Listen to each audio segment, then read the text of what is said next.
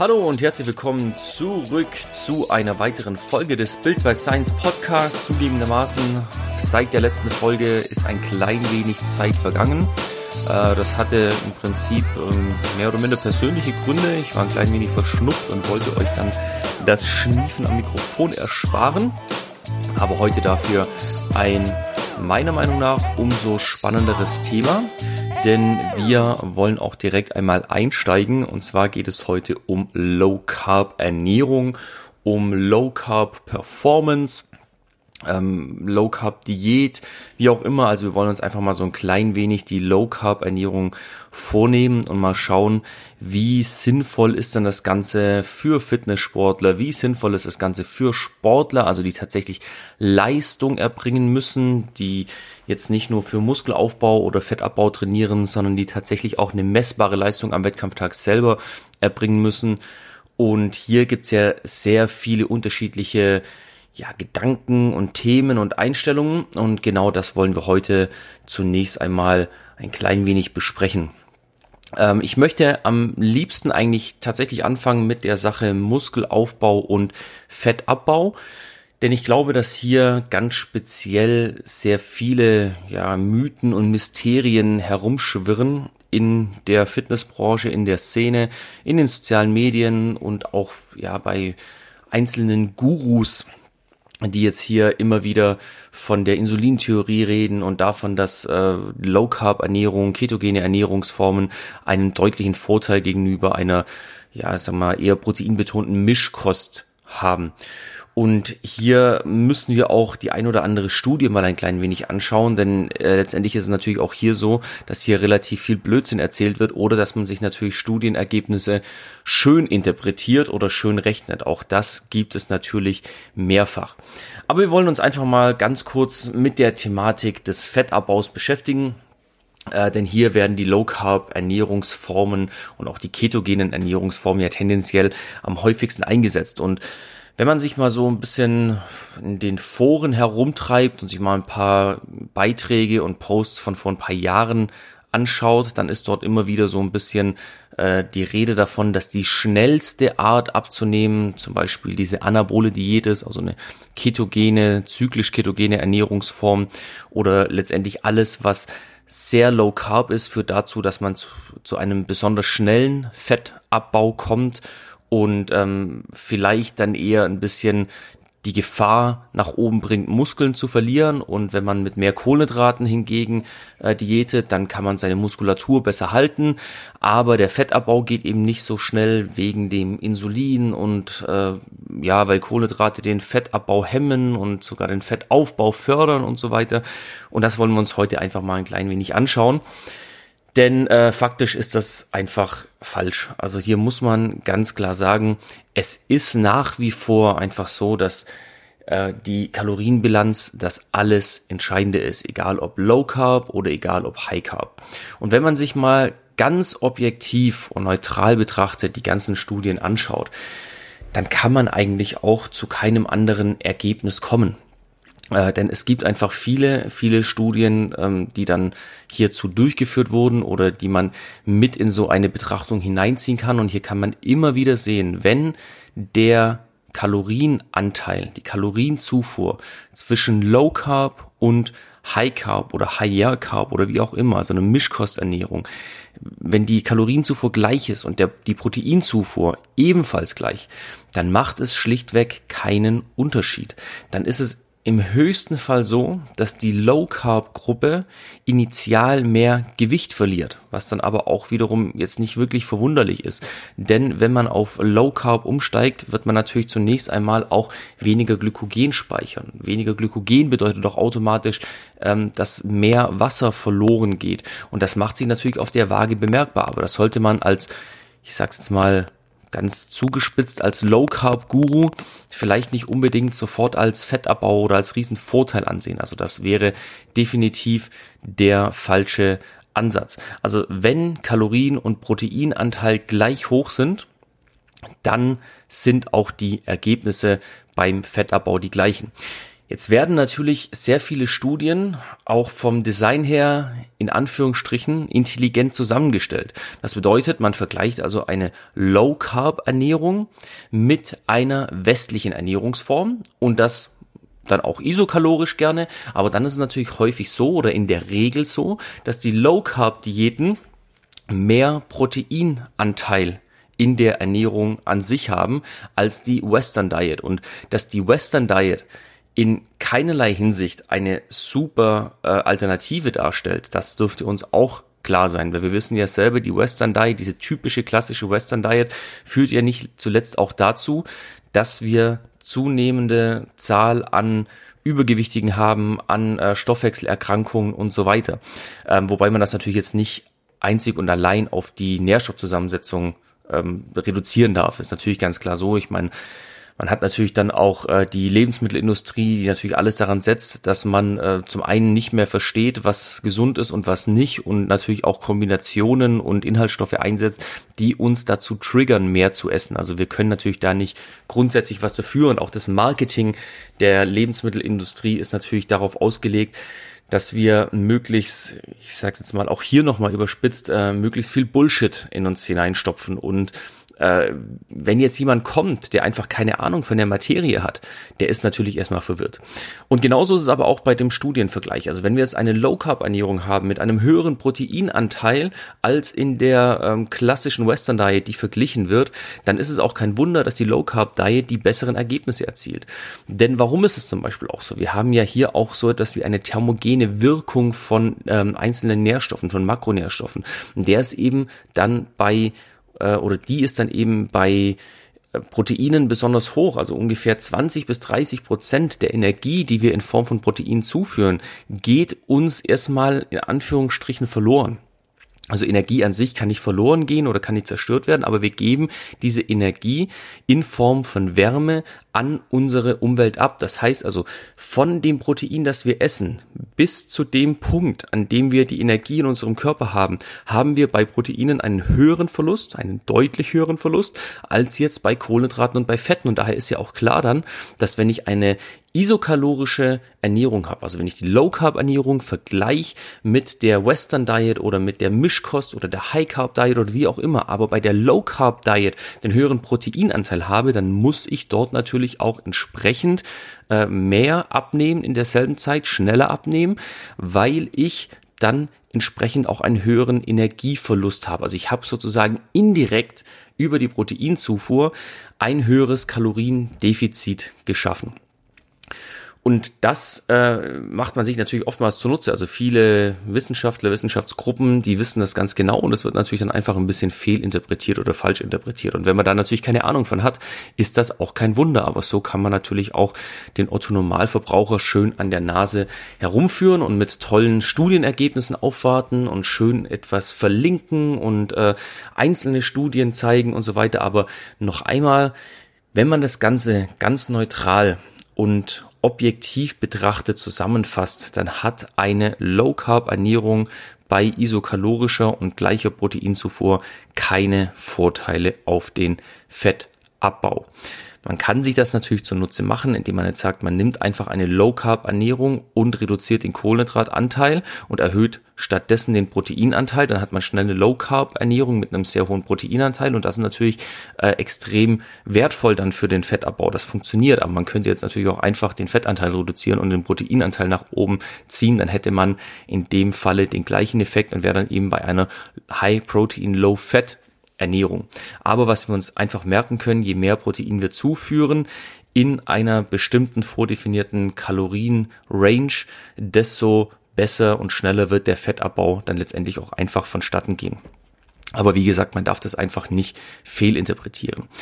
Wie sieht es aus mit dem Muskelaufbau? Ähm, hier gibt es ja dann auch interessante Studien, vor allem ähm, um Jacob Wilson, der hier vor allem die ketogene Ernährungsform untersucht hat. Und hier kommt oder kam dann in seiner ersten Studie kam heraus, dass die ketogene Ernährungsform äh, mehr Muskelzuwachs ähm, zu verbuchen hatte als eine Mischkostform, isokalorisch auch hier wieder. Äh, hier war es sogar so, dass der Proteinanteil gematcht wurde, also gleich gehalten wurde. Äh, sprich, man konnte hier tatsächlich einen einigermaßen guten Vergleich ziehen. Aber auch hier ist es dann natürlich fragwürdig, wie letztendlich dann solche äh, Ergebnisse zustande kommen. Wie kann es dann sein, dass bei gleicher Kalorienzufuhr, gleicher Proteinzufuhr die ketogene Ernährungsgruppe plötzlich deutlich mehr Muskelmasse aufgebaut hat?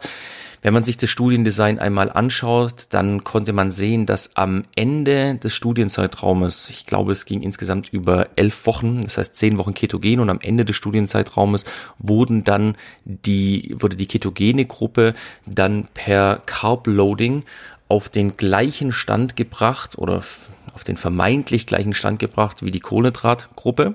Und hier muss man dann natürlich auch wieder dazu sagen, wenn man einen Carbload durchführt und vielleicht sogar in eine Superkompensation geht, dann hat man natürlich bei einem DEXA-Scan plötzlich mehr fettfreie Masse. Also wenn man dann einfach mehr Wasser speichert, mehr Glykogen speichert, das ist jetzt aber nicht direkt gleichzusetzen mit einem Muskelaufbau, weil das natürlich nur temporär. Also auch hier muss man natürlich sagen, man könnte ja ansonsten einfach sagen, wir machen jetzt ein schönes Carb Depletion über drei bis fünf Tage, lassen dich richtig viel trainieren und anschließend werden wir dich übers Wochenende richtig schön nach oben futtern, richtig schöne Superkompensation reinhauen. Dann haben wir am Montag auch zwischen zwei und vier Kilo mehr, legen dich in den DEXA-Scan rein. Du hast gleich noch zwei, drei Kilo äh, fettfreie Masse mehr. Und dann könnte man das ja auch als Muskelaufbau interpretieren. Aber nach drei, vier Tagen ist das natürlich dann auch wieder abgeklungen. Ist also nichts, was man dauerhaft halten kann. Also man muss hier wirklich vorsichtig sein mit der Interpretation von solchen Studien. Ähm, bei Muskelaufbau muss man nämlich auch hier sagen, äh, es gab dann auch Folgestudien, auch nochmal von dem Jacob Wilson. Dort wurde dann eine ketogene Ernährungsform äh, isokalorisch mit einer Western Diet verglichen und auch hier der gleiche, äh, die gleiche Proteinzufuhr und plötzlich äh, hat man dann gesehen, okay, das ist kein Unterschied. Also auch hier muss man dann letztendlich sagen, keine Vorteile von einer ketogenen Ernährungsform beim Muskelaufbau, aber auch keine Vorteile von einer kohlenhydratreichen Ernährungsform. Ähm, was können wir daraus schließen? Wir können daraus schließen, dass es hier einfach tatsächlich wieder auf die Kalorien und auf das Protein ankommt. Und wenn du es schaffst, deine Leistungsfähigkeit gleich zu halten oder zu entwickeln, dich progressiv zu steigern, ähm, dann wirst du keine großartigen unterschiedlichen Aufbauergebnisse haben oder keine Ergebnisse beim Muskelaufbau, beim Fettabbau, wie auch immer. Bedeutet aber auch, wir brauchen uns nicht mehr länger darüber zu unterhalten, was ist besser für den Aufbau, mehr Kohlenhydrate oder Ketogen.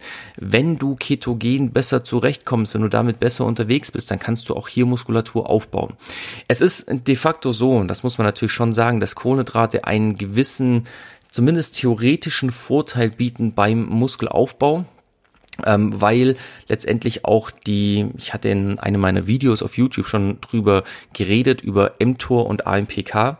Ähm, mTOR ist so ja, der Proteinkomplex, der die Muskelproteinsynthese aktivieren kann und einen positiven Einfluss darauf hat und äh, AMPK kann eben genau diese Aktivität äh, im, von mTOR reduzieren und hemmen und ähm, AMPK hat auch eine Glykogenbindungsstelle, sage ich jetzt mal so.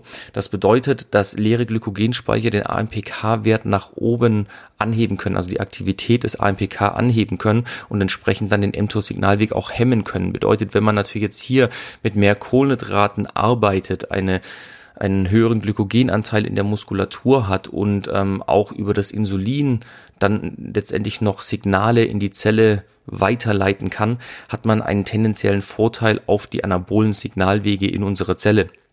Ähm, aber in den Studien muss man hier einfach auch wieder sagen, es hebt sich mehr oder minder auf. Warum und wie genau das so funktioniert, das ist jetzt so auch noch gar nicht ganz sicher. Also es gibt jetzt auch hier zum Beispiel wieder äh, einzelne Ergebnisse, die man jetzt sicherlich noch nicht als Evidenz ähm, heranziehen kann oder wo man noch keine, keine sicheren Ableitungen machen kann. Aber es gibt zum Beispiel einfach ähm, die Vermutung, dass beispielsweise Ketonkörper selber wiederum einen positiven Einfluss auf mTOR haben und dadurch selbst in einem ähm, Glycogen Depletion Zustand, also bei leeren Glykogenspeichern, die anabolen Signalwege in der Zelle aufrechterhalten können. Und das würde natürlich dann dafür sprechen, dass man eben keine Unterschiede hat bei einer äh, ketogenen Ernährungsform im Vergleich zu einer kohlenhydratreicheren Ernährungsform für den Muskelaufbau. Also das wäre dann in dem Sinne ein Erklärungsansatz.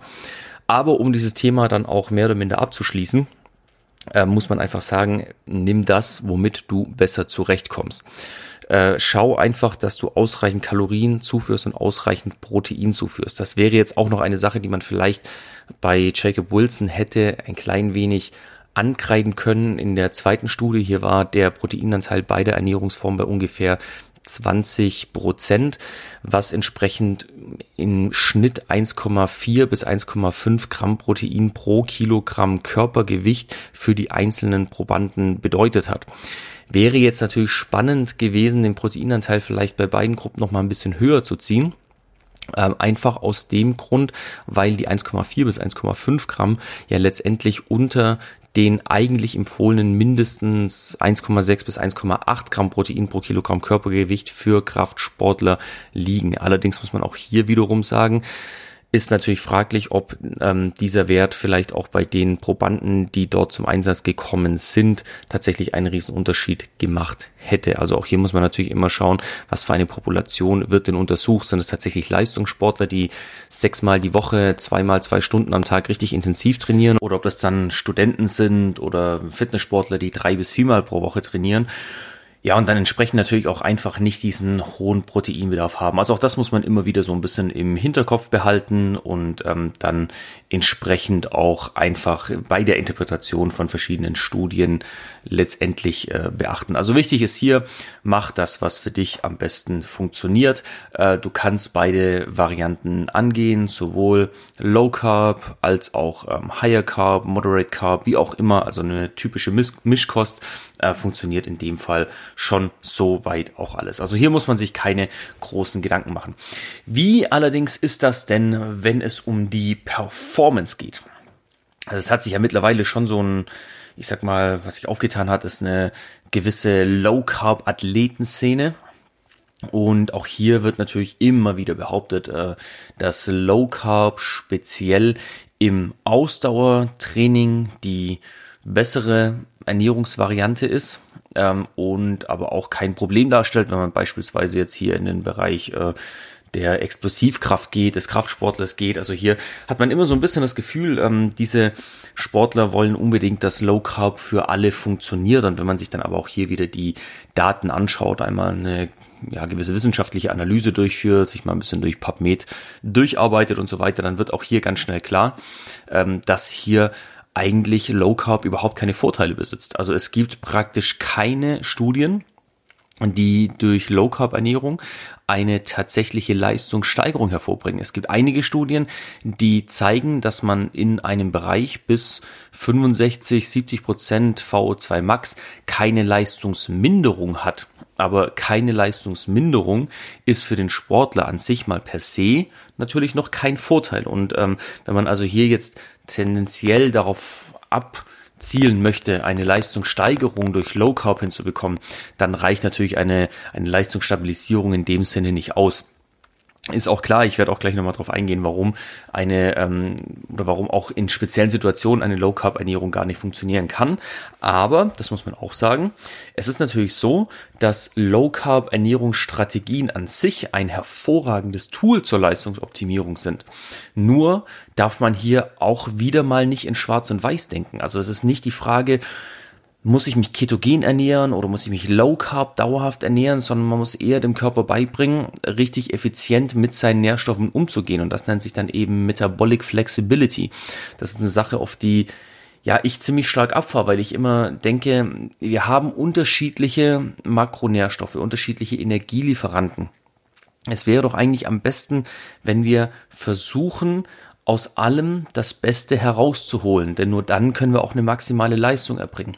Also wir wollen gar nicht, wie jetzt äh, diese ganzen Low-Carb-Sportler das immer schön anprangern, äh, unseren unseren Körper auf Fat Burning Mode oder auf Fettstoffwechsel oder auf reine Fettverbrennung ummünzen. Ähm, das bringt uns schlichtweg nichts, weil wir dort vielleicht gut unterwegs sind, wenn wir in einer Langzeitausdauersportart unterwegs sind. Also wenn wir jetzt hier im Ultramarathon oder vielleicht auch schon im Marathon unterwegs sind, ähm, dann ist es tatsächlich so, dass wir aber auch den Großteil unserer Belastung unterhalb von 65, 70 Prozent VO2 Max absolvieren.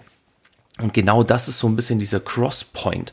Das ist genau dieser Punkt, an dem dann letztendlich die Intensität zu hoch wird für den Fettstoffwechsel, wo wir jetzt auf die Kohlenhydratverbrennung umsteigen müssen. Da gibt's einfach kein Drumherum. Das ist einfach biochemisch so. Also wenn wir uns das jetzt mal ganz grob anschauen, dann müssen wir hier letztendlich sagen, wir können Kohlenhydrate entweder auf aeroben Wege oder auf anaeroben Wege verstoffwechseln. Das heißt, ähm, wir bauen unsere Glucose über die Glykolyse ab bis zum Pyruvat. Und beim Pyruvat entscheidet sich dann letztendlich, ob wir jetzt hier in den aeroben Stoffwechsel eintreten können, der dann in den Mitochondrien stattfindet. Das heißt, es ist ein Abbau zu Acetyl-CoA und dann wird das Ganze in den Mitochondrien letztendlich ähm, zu ATP. Oder ob wir jetzt hier im Bereich Pyruvat den anaeroben Weg einschlagen müssen und dann haben wir hier auch äh, diese Geschichte mit unserer Laktatbildung. Und hier muss man dann einfach ganz klar sagen, wenn die Intensität zu hoch ist, dann schaffen wir es nicht mehr, diesen aeroben Weg einzuschlagen. Das heißt, dann muss unser Körper diesen anaeroben Weg gehen. Dann ist eben beim Pyruvat hier erstmal Schluss und dann geht's in Richtung Laktat.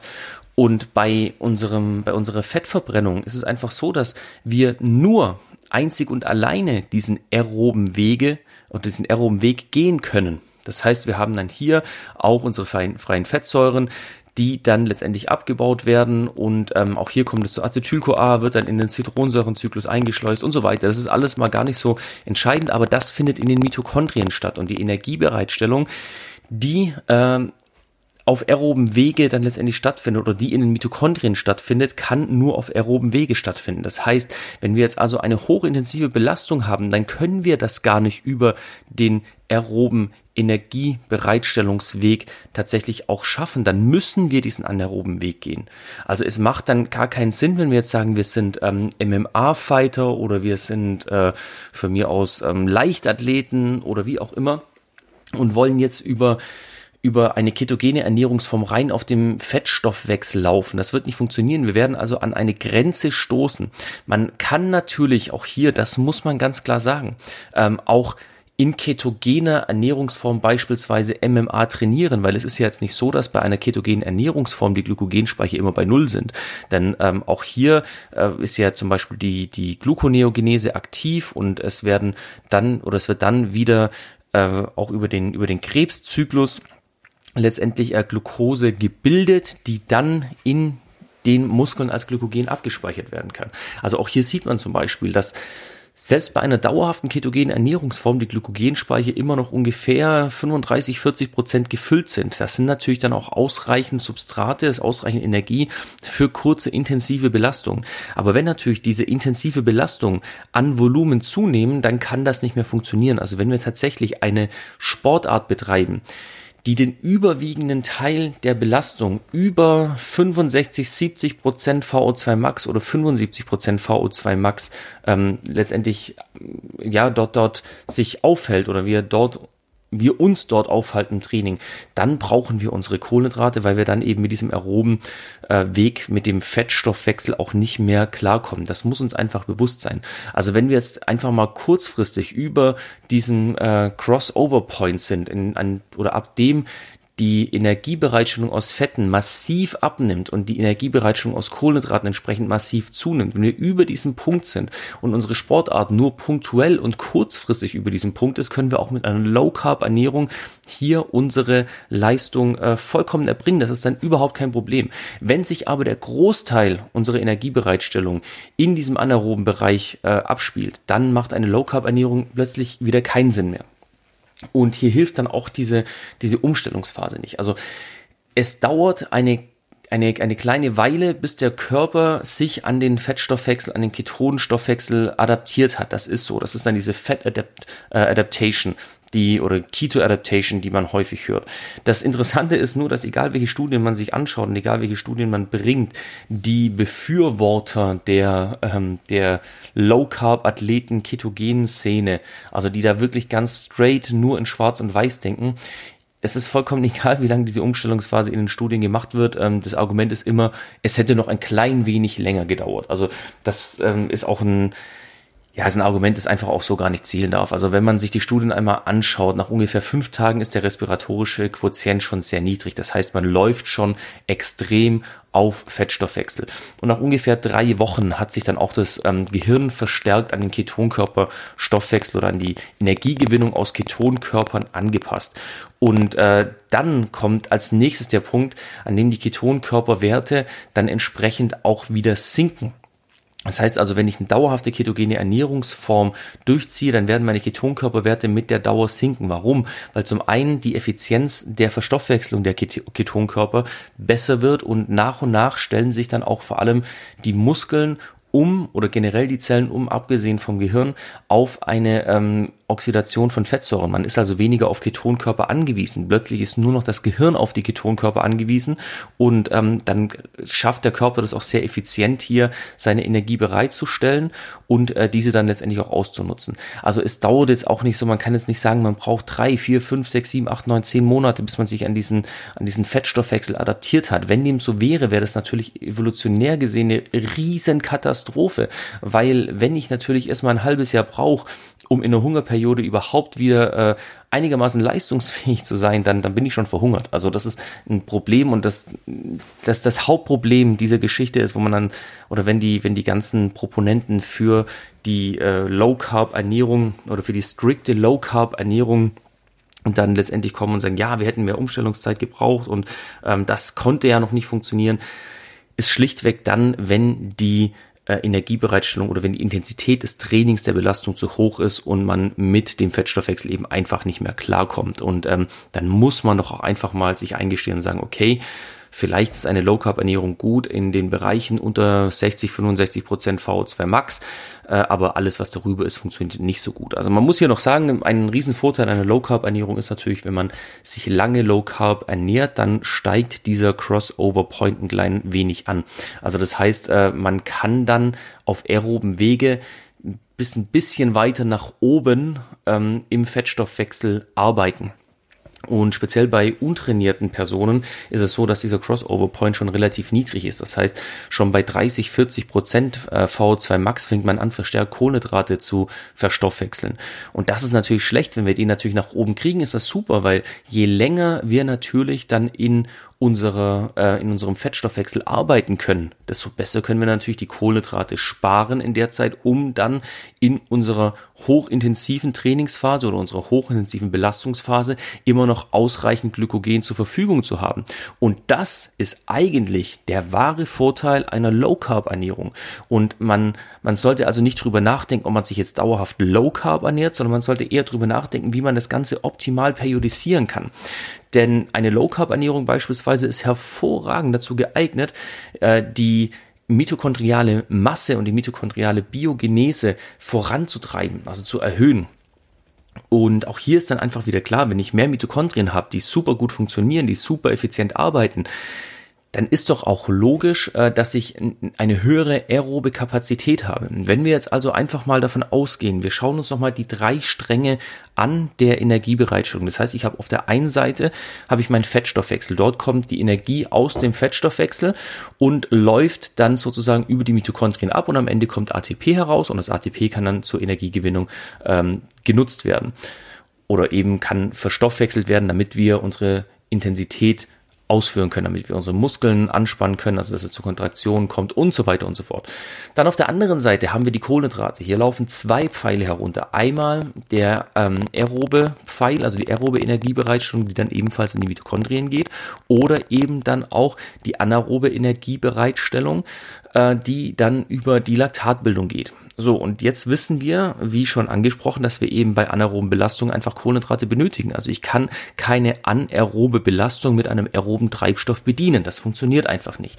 Was aber natürlich einfach hervorragend wäre, äh, wäre natürlich, wenn wir es schaffen könnten, dass wir die aeroben Belastungen verstärkt über die Energiebereitstellung aus Fetten erstmal äh, abdecken können und bedienen können. Das wäre hervorragend. Warum? Weil wir dann eben diesen aeroben Strang oder die, die, ja, der aerobe Strang, die aerobe Energiebereitstellung aus Kohlenhydraten reduzieren könnten und wir können dann eben unsere Glykogenspeicher sparen und haben dann zum Ende hin einfach noch mehr Dampf, haben vielleicht die Möglichkeit, im Gegensatz zu unseren Gegnern noch einmal Vollgas zu geben. Und das ist eigentlich die wirkliche Stärke der Low Carb Ernährung, dass wir schaffen, ähm, dass unser Körper verstärkt auf dem Fettstoffwechsel läuft, aber auch wirklich richtig gut schnell auf eine ähm, Glykogenverbrennung wenn es denn sein muss, also wenn die, die, die Anforderungen, die Intensität im Training oder in der Belastung hoch genug ist oder zu hoch werden, damit wir hier einfach auch schnell in diese Glykolyse wechseln können, also in die Energiebereitstellung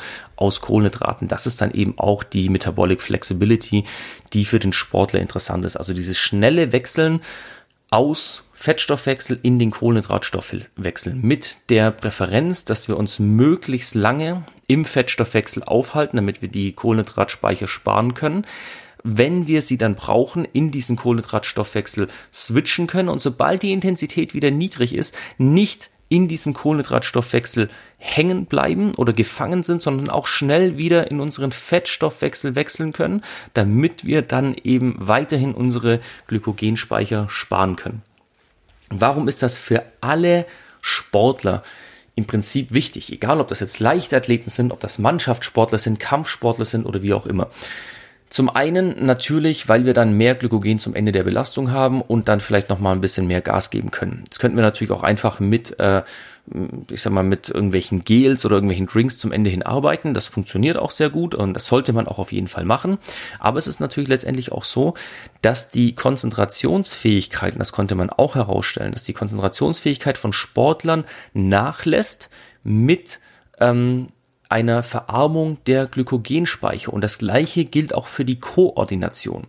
Das bedeutet also, wenn ich meine Glykogenspeicher in einem Spiel, nehmen wir mal Mannschaftssport, nehmen wir mal vielleicht Fußball, wenn ich in einem Fußballspiel meine Glykogenspeicher schon ähm, Mitte der zweiten Halbzeit stark reduziert habe, dann bin ich vielleicht nicht mehr so konzentriert. Das bedeutet, die Rate oder die Häufigkeit und die Menge an technischer Fehler nimmt zu und meine Koordination nimmt ab. Das heißt, meine Verletzungsgefahr nimmt in dem Fall auch zu.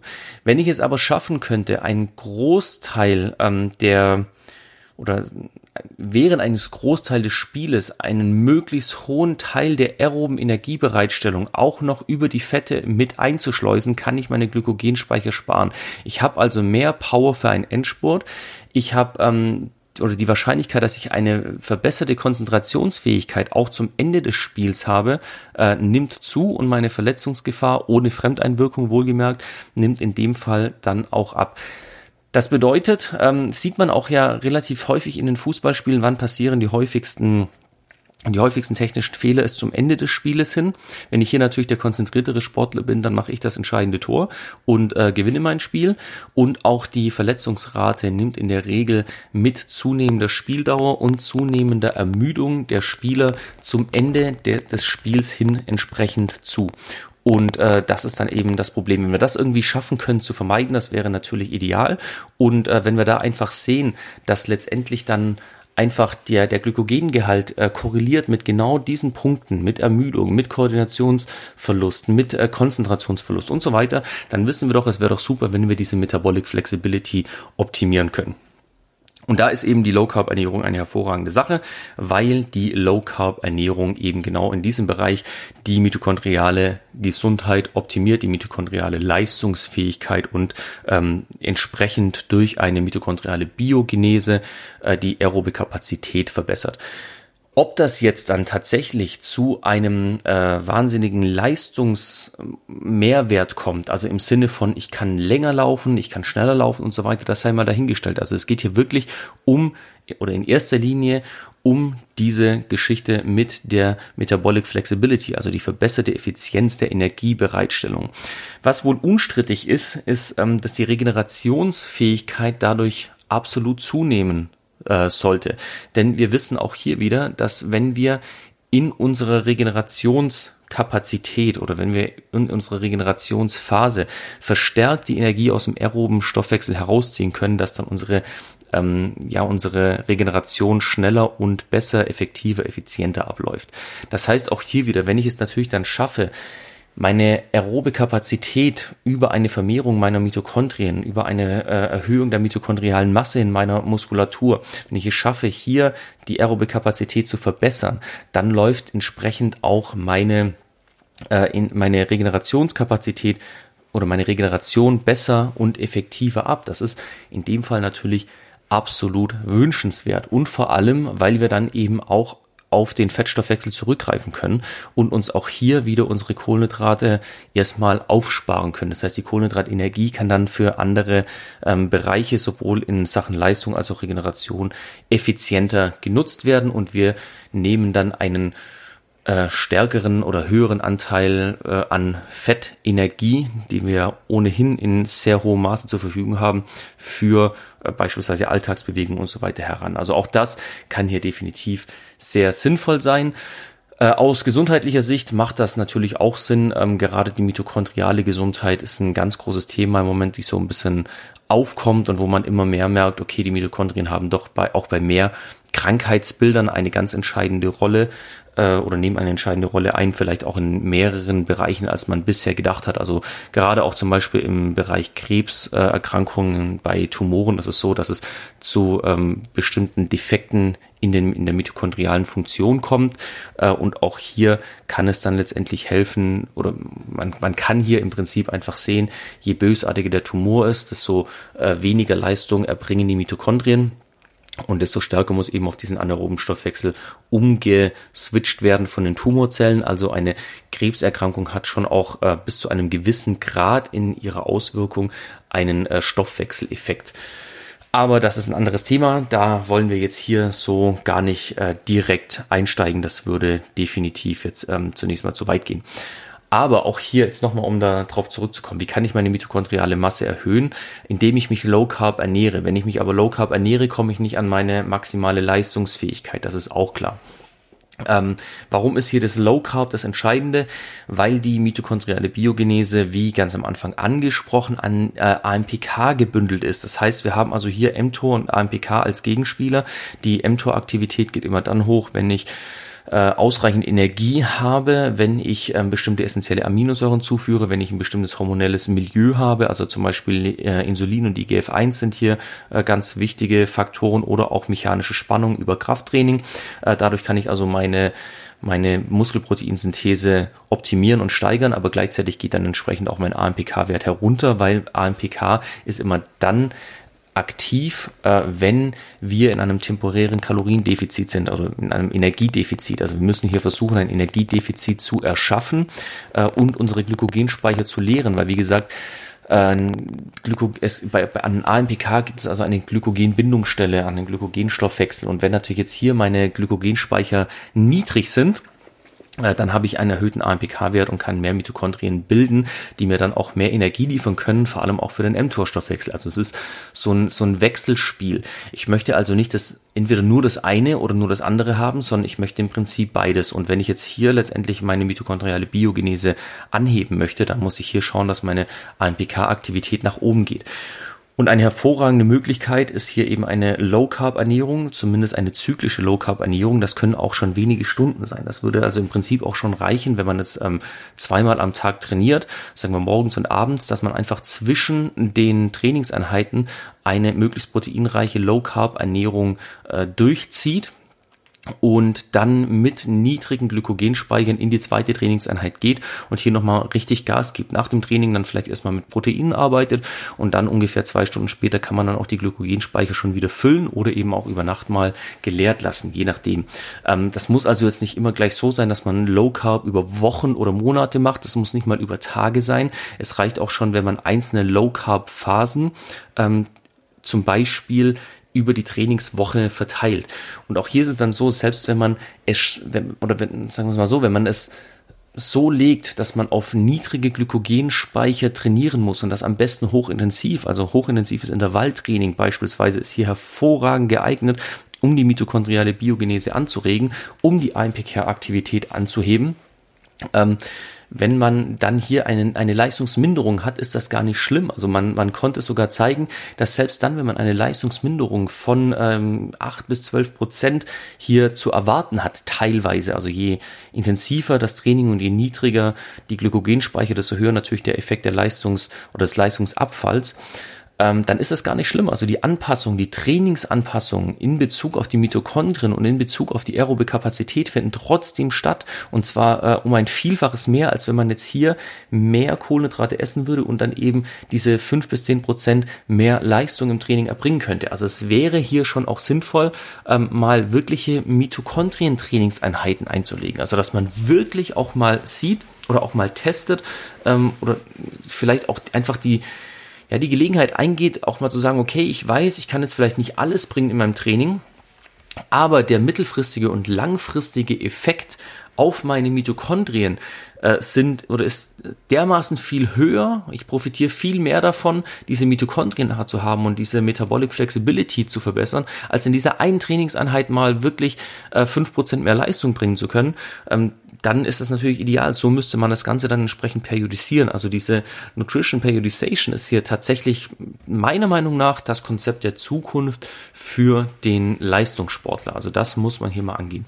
Auf der anderen Seite ist es natürlich noch so, dass ähm, die Mitochondrien in deren Effektivität, Effizienz äh, ihrer Arbeit natürlich auch noch zunehmen, je mehr sie zu arbeiten haben. Wenn man jetzt hier natürlich ähm, permanent durch eine Kohlenhydratzufuhr und hohe Insulinspiegel äh, den Fettstoffwechsel erstmal kurzzeitig unterdrückt, dann kommt man natürlich auch nie hier wirklich in so eine richtig effiziente Arbeitsweise der Mitochondrien hinein. Also muss man schon sagen, wenn man jetzt auch mal das wäre zum Beispiel ein gutes Konzept für eine Off-Season. Also wenn man in der Trainingspause ist, äh, in, in einer, in einer Off-Season generell zwischen zwei Wettkampfsaisons oder wie auch immer, ähm, dort hier einfach mal gezielt Kohlenhydrat ärmer oder kohlenhydratarm, vielleicht sogar hin und wieder mal ketogen zu essen, um eben auch hier diesen Fettstoffwechsel zu fördern und durch diesen geförderten Fettstoffwechsel im Prinzip auch einfach die mitochondriale Effizienz verbessert. Also hier wäre die Metabolic Flexibility definitiv sehr gut aufgehoben. Vor allem, man muss natürlich dann auch äh, in solchen Trainings armen Phasen, in solchen Trainingspausen auch keine ähm, brutal hohen äh, Volumina an intensiver Arbeit leisten. Das heißt, hier kann man dann auch wirklich einfach mal ähm, locker joggen gehen, um den Fettstoffwechsel zu fördern. Also so ein ganz klassisches Fettstoffwechseltraining. Hin und wieder ein HIT, ähm, das muss nicht lang sein. Das heißt einfach zehn Minuten, ähm, sagen wir mal fünf bis fünf bis sieben Sprints, a 30 bis 60 Sekunden. Einfach mal hier so ein bisschen an die an die Leistungsgrenze gehen, äh, auf leere Glykogenspeicher. Dann hilft das schon, die AMPK-Werte maximal zu triggern und dann entsprechend auch die mitochondriale Biogenese zu fördern. Also wie gesagt, diese Metabolic Flexibility ist hier das Entscheidende. Was bedeutet das jetzt letztendlich insgesamt für uns? Äh, eine dauerhafte Low-Carb-Ernährung ist sicherlich nicht das äh, Optimum für Leistungssportler. Das, äh, also so darf man das nicht sehen. Man, man darf auch nie jetzt nur den Fettstoffwechsel im Fokus haben, sondern man muss immer diesen gekonnten Wechsel, diese gute Effizienz zwischen der Energiebereitstellung einzelner Energiepfade äh, heranziehen. Und das ist letztendlich das, worauf es am Ende ankommt. Also nicht jetzt oder verfallt bitte nicht in irgendein Lager in Schwarz oder Weiß in Low Carb versus High Carb oder sonstiges, sondern versuch hier tatsächlich einfach möglichst auf diese Metabolic Flexibility einzugehen. Einzelne Low Carb Phasen in die Woche einlegen, das ist ein hervorragend, eine hervorragende Möglichkeit, das in, in einem ersten Schritt einfach mal zu machen. Äh, wenn es dann aber tatsächlich um die maximale Leistungsfähigkeit geht, wenn es darum geht, auf den Wettkampf hinzuarbeiten, dann bitte äh, immer mit Kohlenhydraten arbeiten, weil es, es macht ja keinen Sinn, jetzt hier einen Tank komplett leer zu halten. Wenn ich es schaffe, meinen Fettstoffwechsel gut zu, zu trainieren, meine Metabolic Flexibility gut zu trainieren, dann mache ich mir mit dem Auffüllen der Glykogenspeicher ja nichts kaputt. Äh, mein Körper wird tendenziell ohnehin erstmal in diesem Fettstoffwechsel arbeiten und nur in den Kohlenhydratstoffwechsel wechseln, äh, wenn dann eben die Intensität zu hoch ist. Und wenn ich jetzt hier ohne meine Glykogenspeicher, ohne meine gefüllten Glykogenspeicher ins Rennen gehe, dann habe ich eben diese Möglichkeit nicht. Wenn die Intensität also zu hoch wird, kann ich diese nicht lange genug aufrechterhalten oder komme nicht an meine Intensitätsgrenzen und muss dann vielleicht meinen Gegner ziehen lassen. Wenn ich aber den Großteil der Zeit dann tatsächlich ähm, in der aeroben Phase äh, auf dem Fettstoffwechsel oder auf, zu einem großen Teil im Fettstoffwechsel laufe und meine Glykogenspeicher trotzdem noch habe für intensive Zwischenbelastungen, dann sollte mein Körper in der Lage sein, hier schnell reinzuwechseln und ich habe dann die Möglichkeit, eben alle meine Energie Reserven zu nutzen, alle Energietanks zu nutzen. Darauf sollte es ankommen. Also man sollte sich nicht verrückt machen im Sinne von, äh, man muss jetzt diese Fettstoffwechseladaptation hinbekommen, man muss alles über den Fettstoffwechsel machen. Das funktioniert einfach nicht. Die bessere Idee ist, trainiere deinen Körper so, äh, dass du letztendlich alle deine Energie Reserven, alle deine Energietanks, alle deine Energiespeicher, die dir zur Verfügung stehen, auch wirklich optimal nutzen kannst. Und ich glaube, damit sind wir dann auch schon am Ende unserer Low Carb Phase oder unseres Low Carb Podcasts, unseres Low Carb Athleten Podcasts. Ja, du siehst dann im Endeffekt, ähm, Low Carb Phasen und Low Carb Ernährung hat definitiv seine Daseinsberechtigung, aber man darf hier eben nicht in Schwarz oder Weiß denken. Wenn man äh, ganz oldschool unterwegs ist und das ist leider äh, der Fall bei sehr vielen Ernährungsexperten, nee, ich sag mal ganz bewusst vermeintlichen Ernährungsexperten, wie sie vielleicht auch dafür halten, äh, dann muss man sagen, dann, dann sind das die, die sich immer nur darum kümmern, wie kann ich meine äh, Glykogenspeicher für meine Belastung maximal auffüllen. Aber das ist eben meiner Meinung nach äh, nicht weit genug gedacht. Äh, warum soll man nicht die Trainingsphase nutzen, um vielleicht hier einfach bestimmte physiologische Vorgänge zu triggern und Stoffwechselwege zu triggern, die mir dann, wenn ich dann auch meine Glykogenspeicher gefüllt habe, vielleicht einen Vorteil bringen können äh, in meiner Wettkampfbelastung. Das muss man natürlich auch hier immer wieder ein klein wenig äh, testen, aber einfach aus äh, aus persönlicher Erfahrung heraus mit Athleten auf höchstem Niveau, also äh, von Bundesliga-Spieler in vier verschiedenen Sportarten, fünf verschiedenen Sportarten bis hin zum Olympioniken, mit denen ich hier äh, gearbeitet habe, sind meine Erfahrungen eigentlich überwiegend positiv. Das heißt, die meisten Sportler berichten davon, dass sie sich einfach besser fühlen, fitter fühlen, äh, sowohl während dem äh, während der Wettkampfbelastung als auch danach und sich einfach auch besser regenerieren. Und äh, wenn man das schon erreicht, dann muss man da gar nicht großartig messen können, was ist denn jetzt hier äh, Fakten mit, mit irgendwelchen mitochondrialer Masse oder sonst was, sondern kann man hier natürlich einfach schon sagen, dann ist es ein voller Erfolg. Ich hoffe auf jeden Fall, dir hat das Ganze ein klein wenig gebracht, entweder für deine eigene äh, Trainingskarriere und für deine eigene Ernährungsplanung oder eben einfach, um hier mal ein klein wenig ja, vielleicht was Neues kennenzulernen und einzuschätzen.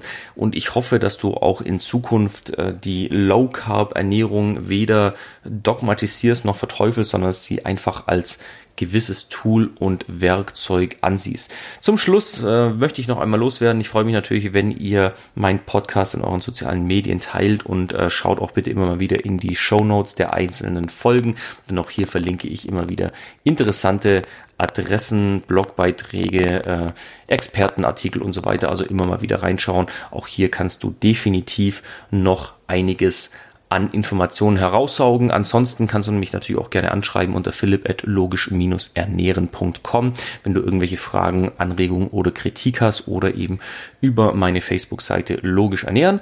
Und an dieser Stelle möchte ich mich verabschieden. Ich bin raus und wir hören uns beim nächsten Podcast von Build by Science.